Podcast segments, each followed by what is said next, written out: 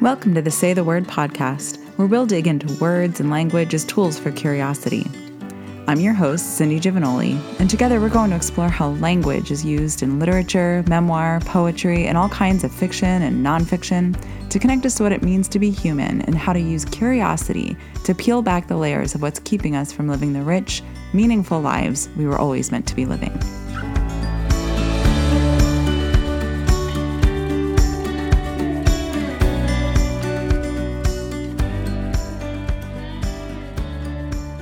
Hi there, and welcome back. Today, we are talking about an excerpt from Rebecca Solnit's book, A Field Guide to Getting Lost. I wish you guys could see my copy of this book. Maybe I'll include a photo in the show notes. There are post its sticking out of it at all angles, and when you flip through, you would be hard pressed to find a page not marked up with underlined sentences and copious scribblings in the margins. This is why I don't do well with library books. I am not only an incorrigible rereader, but I am a marker upperer of books. My husband Justin finds it hysterical that I have been known to completely freak out at one of my books getting water damaged. And yet I have zero compunctions about taking to it with pencils and pens and highlighters until it's nearly unreadable. In this book, this has been the recipient of all of those markups. Plus, it's um, clearly ended up in my backpacks and tote bags and shoved into my purse while running errands, as the cover readily indicates.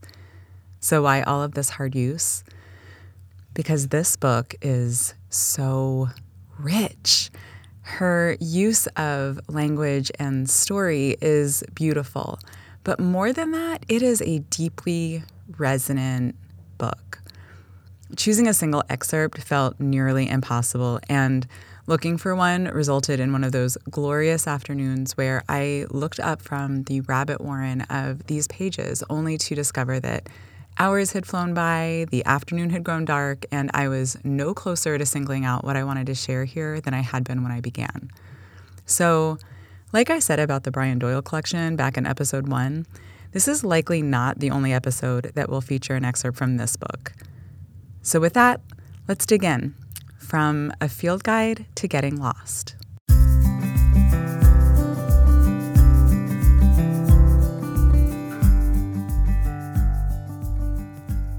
How often the early stages of change or cure may mimic deterioration. Cut a chrysalis open and you will find a rotting caterpillar. What you will never find is that mythical creature, half caterpillar, half butterfly, a fit emblem of the human soul for those whose cast of mind leads them to seek such emblems. No, the process of transformation consists almost entirely of decay. But the butterfly is so fit an emblem for the human soul that its name in Greek is psyche, the word for soul.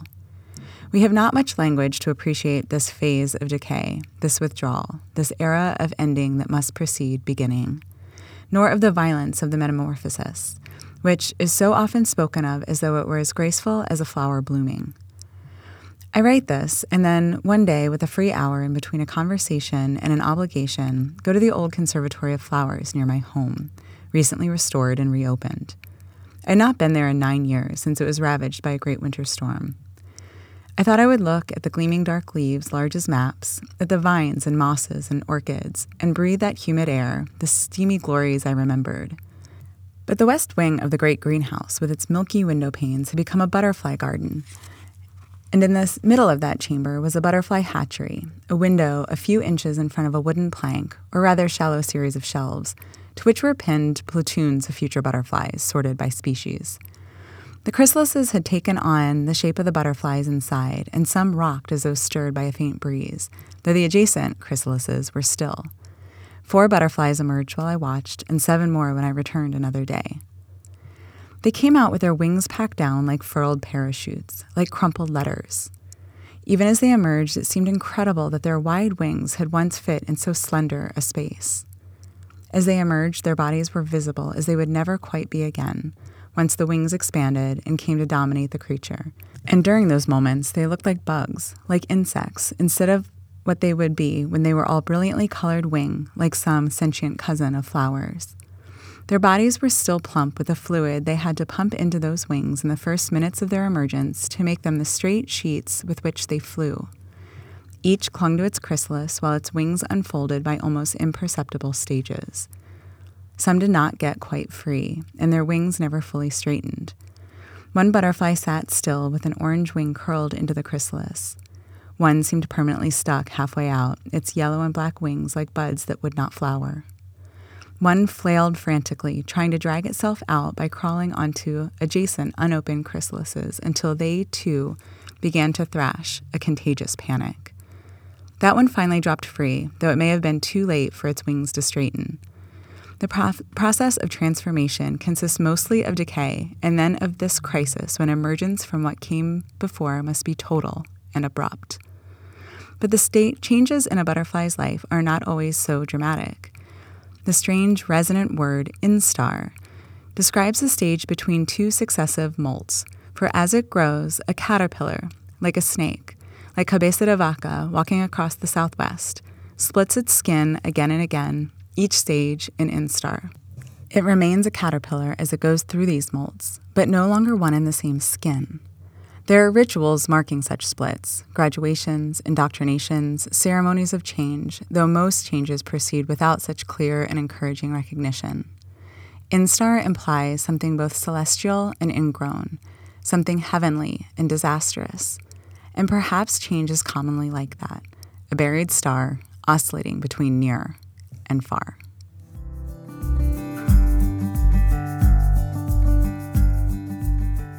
Hmm, whoa. Okay. So there's a lot to unpack here. The imagery of caterpillar transforming into beautiful butterfly isn't new. We're inundated by it from the time we're children, and it's not really hard to understand why. But to be honest, it was imagery that has always fallen a bit flat for me. It always felt so idyllic, so smooth. Like one day, a caterpillar wrapped himself up in a cozy cocoon blanket, fell asleep, and when he woke, stretched his sleepy wings out, only to discover that he turned into this gorgeous new thing and, delighted, flew off to frolic among the flowers. I'd never experienced any change, large or small, that felt even remotely like that. Whether it was moving around as a military kid growing up, or letting go of friendships that had drifted away, or beginning a new career path or a course of study, or romantic entanglements that came to an end None of it felt smooth or idyllic. None of it felt easy or even a little bit delightful. So, the first time I read these words, it was like an electric jolt ran through my body. She says, Cut a chrysalis open and you will find a rotting caterpillar. The process of transformation consists almost entirely of decay, this era of ending that must precede beginning. Now, that sounds a lot more like what change actually has felt like for me. You know, she talks about this phase of decay that is inherent, it, like is an inherent part of transformation. And I want to pause and I want to look at the words that she chooses here because they are powerful. Deterioration, decay, rot. I mean, these are words that we ultimately associate with death, right? Because some part of us, some part of our lives or our identities or our perceptions or our attachments must and do die any time that we change and transform. This is especially true and obvious when it comes to big changes, right? Even when they're transformations that we've sought and worked for and sacrificed for. I had a client last year who, after several years of fertility treatments and failed in vitro attempts, managed to get pregnant. She and her partner had mortgaged their home and used their retirement savings to create a family that they wanted desperately. And late in her pregnancy, she confided that she was scared, that she was scared of losing herself, of losing who she was before children, losing the marriage that she and her partner shared. And that fear was well founded, right? Because inevitably, having children will change things. She could not keep all of her before in her after, could she? She couldn't keep all the pieces of her former life, of the way that she had done things, all the parts of the marriage, like once her children were a part of it. It's a different life, it will look different. And she didn't doubt that the change was welcome. I mean, it was invited. She fought for it. It was deeply desired.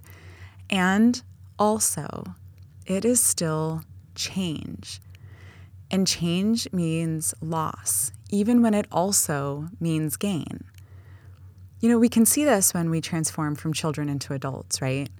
For many of us, that transformation period of adolescence is fraught with the push pull of gain and loss, of wanting to move forward into the autonomy of adulthood, the terror of how to be an adult, and then the incidents that strip our childhood innocence away en route to that adulthood.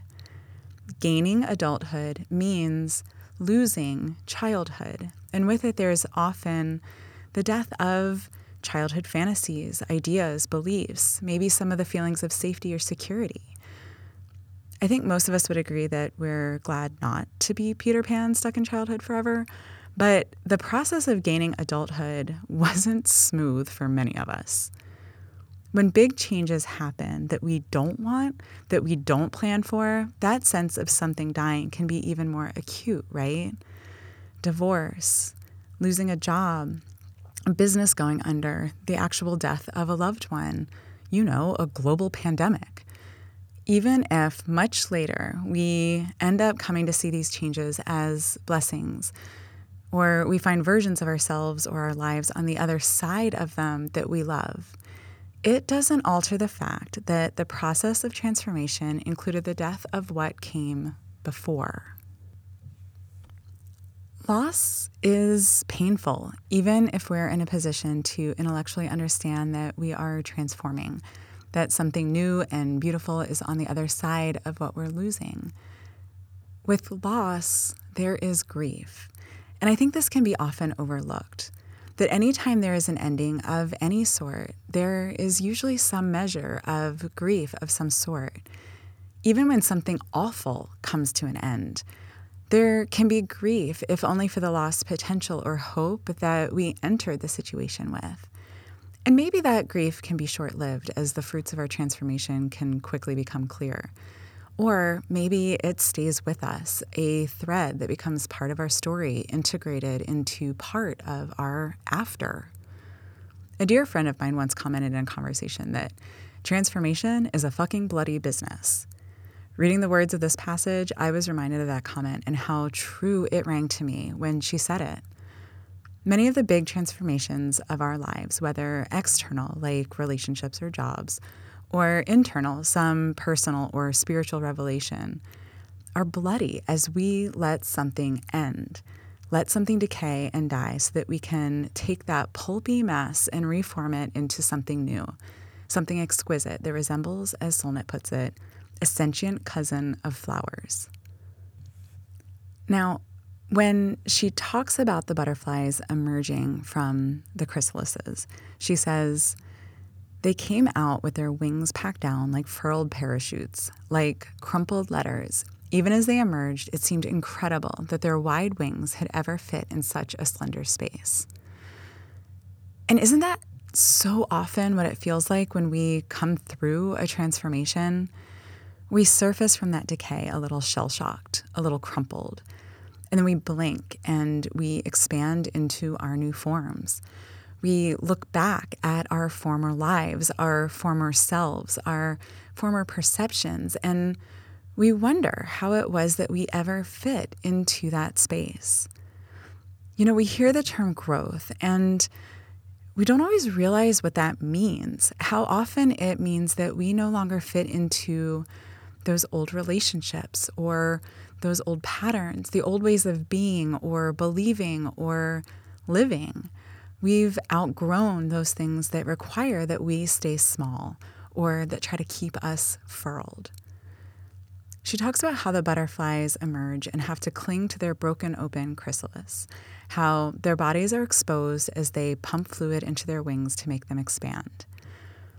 We come through our bloody transformations, and in that moment of realizing that we've outgrown what once held us, When we find ourselves in new and unfamiliar territory, we feel naked and exposed, and we cling for a few last moments to the familiar, even though it's done its part and it no longer serves us. And we pump fluid into our brand new wings. We, we let our curiosity move into us, let it move in next to the fear that has us clinging to those remnants of before. Now, this curiosity begins with simple interest. We notice wings where there were none. We feel the breeze upon them, and we wonder what it might feel like if we unfurled them just a little. And that curiosity pumps in and it fills us, and our wings grow, they straighten. Eventually, we grow curious enough to want to test them. And to do that, we have to let go. We have to let go of the chrysalis we cling to. We have to let go of before if we want to find out all that's possible in the after. If we want to find out what this self, born of the pain and the loss and the grief of that bloody transformation, is capable of. She says, Some did not get quite free, and their wings never fully straightened. And then she goes on later to say, the process of transformation consists mostly of decay and then of this crisis when emergence from what came before must be total and abrupt. There is so often this temptation to try to keep one foot in our before. Maybe it's not being able to let go of a regret or an old wound. Maybe we're clinging to an idea of what we believe something should look like or some old definition of success or love. Maybe we feel we've come this far on this path and there's no changing now. Or maybe we'd rather deal with the devil we know than risk the unknown, even when some voice within us knows that this isn't working. We get stuck, unable to fully extricate ourselves from our before, even though we don't entirely fit there anymore, even though we've outgrown that space. Our wings get caught, and there's no room for them to become all they're meant to be, to expand into their full glory, their full power. But unlike these butterflies with one shot to bust out of their confines, we get infinite opportunities to finish this work. If we get caught up, if we stay there too long, it's true that we'll miss seasons that we could have flown through in all of our brilliance. But we can keep wiggling and working and eventually pry ourselves loose so that we don't keep missing the seasons to come. There's something I really love in the story of the butterfly that she describes as flailing frantically, the one that crawled onto the adjacent chrysalises and freaked them out for, or as it fought itself free you know, she wonders if it's too late for its wings to straighten out, but I don't think so. You know, sometimes there are elements of our before that don't want to let us go. People or patterns or addictions that just seem too powerful to quite overcome. We have to reach out for help. We have to be willing to flail frantically and fight, even when others think that we're done for. That flailing might freak some people out. Dude, that flailing might freak us out, right? But we keep going. We keep leaning into that question but what if I'm almost there? What if I'm almost free? And then we let that fuel us as we learn to leave those old stories or that self defeating behavior or those toxic relationships behind as we feel the fluid in ourselves that's meant to pump our wings out straight and strong and listen for that truth that lives in all of us.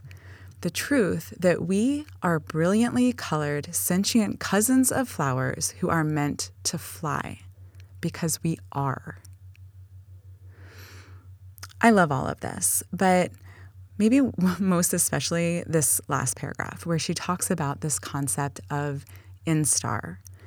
She says, But the changes in a butterfly's life are not always so dramatic. The strange, resonant word instar describes a stage between two successive molts, for, as it grows, a caterpillar splits its skin again and again.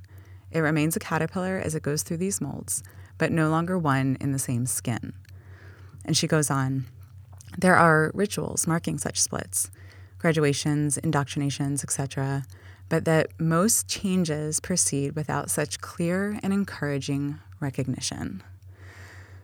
And I love this because, for as important as all the big, bloody transformations that change our forms completely are, and they really are, we only go through a handful of those in our lifetimes. But this, these instar stages, these molts where we may remain the same at our core, but we do it in different skins. These are a constant in our lives. And like the bigger transformations, these molts require a letting go of some old way of being. And as I can't imagine that the shedding of a caterpillar's skin is, you know, an entirely comfortable process, neither is the work required for the more subtle transformations to take place more regularly in our lives. I love how she says that these changes proceed most often without clear and encouraging recognition. This is the quiet work of our daily lives. These are the small changes that add up to the entirely new skins. They're often small and subtle and known only to ourselves, the practice and work that stretch us just enough to make our current skin a little tight. Mm, it can be taking social media apps off of our phones so that we can take control of our concentration. Or maybe it's drawing boundaries around how accessible we are to people who take up a little too much of our energy and rarely give any back. Maybe it's slowing down and resisting that call to urgency and busyness that marks our hustle culture so that we can make sure that our time is spent intentionally on things that actually matter to us. And it's the day to day practice of staying curious and interested in where we are, in what we're feeling, how our time is spent. It's staying open and receptive to possibility, staying interested in the experiences of those around us, of letting curiosity live next to our fear so that we can still move forward, even when we want to cling to what was. Change and transformation are not idyllic, comfortable, smooth processes. Whether big or small, they require a letting go of what was, the decay of whatever came before. Sometimes that shift gets us out of a skin we've outgrown and into one that fits us better for now. Sometimes that shift breaks down everything that we were into a pulpy mess, and we hunker down into the work of reforming into something new, into something that no longer fits into that slender space from before. As Solnit says, this process is something both heavenly and disastrous. To straighten our wings, we have to pump them full of fluid. We have to brace ourselves with curiosity so that we can look into the open air below our chrysalis and eventually let go and risk the unknown beyond it. We practice this as caterpillars. We practice this when we are instar, when we create growth that stretches our skins until we molt into new ones. It can be a bloody business, but on the other side, when we break our chrysalis open and we unfurl our wings, when we release what we know and we get curious and we drop into what's next, we are brilliant. We are most fully the sentient cousins of flowers that we've known all along were inside us. We know that we were made to fly, and so we do. That's from Rebecca Solnit's book, A Field Guide to Getting Lost. And as always, you can find the link for it in the show notes at cindygiovagnoli.com backslash podcast. Definitely check it out and, you know, let me know if your copy ends up as dog-eared as mine. Now, you know that I love sharing quotes and lines from stories and poems that you guys are sending me, so keep them coming. Christine T. shared this quote from The Boy, the Mole, the Fox, and the Horse by Charlie Mackesy. The quote What is the bravest thing you've ever said? asked the boy. Help, said the horse. And Christine said, Asking for help has never been one of my strong points. I've always been a private person and a person who seemed fine on the outside. Maybe I thought it was a sign of weakness to admit I needed help. I think it was also that I've never wanted to bother anyone. And on bad days, I felt I wasn't worth helping. I love this quote in Mackesy's book because asking for help was one of the bravest things I've ever done. Oh, Christine, I love this so much. Thank you. Thank you for sharing. You know, asking for help really is one of the greatest acts of courage available to us, isn't it? So, next week, we're going to be pulling a section from the first book in Sabaa Tahir's YA fantasy series, An Ember in the Ashes. Until then, be sure to stay curious out there. That's it for this episode of the Say the Word podcast where we explore how language is used in fiction, nonfiction, and poetry to connect us to what it means to be human and how to use curiosity to peel back the layers of what's keeping us from living the rich, meaningful lives we were always meant to be living. Be sure to share and subscribe so you don't miss an episode, and I would so appreciate it if you would go ahead and leave a review. Thanks for listening. I'm Cindy Giovagnoli, and I'll see you next week on Say the Word.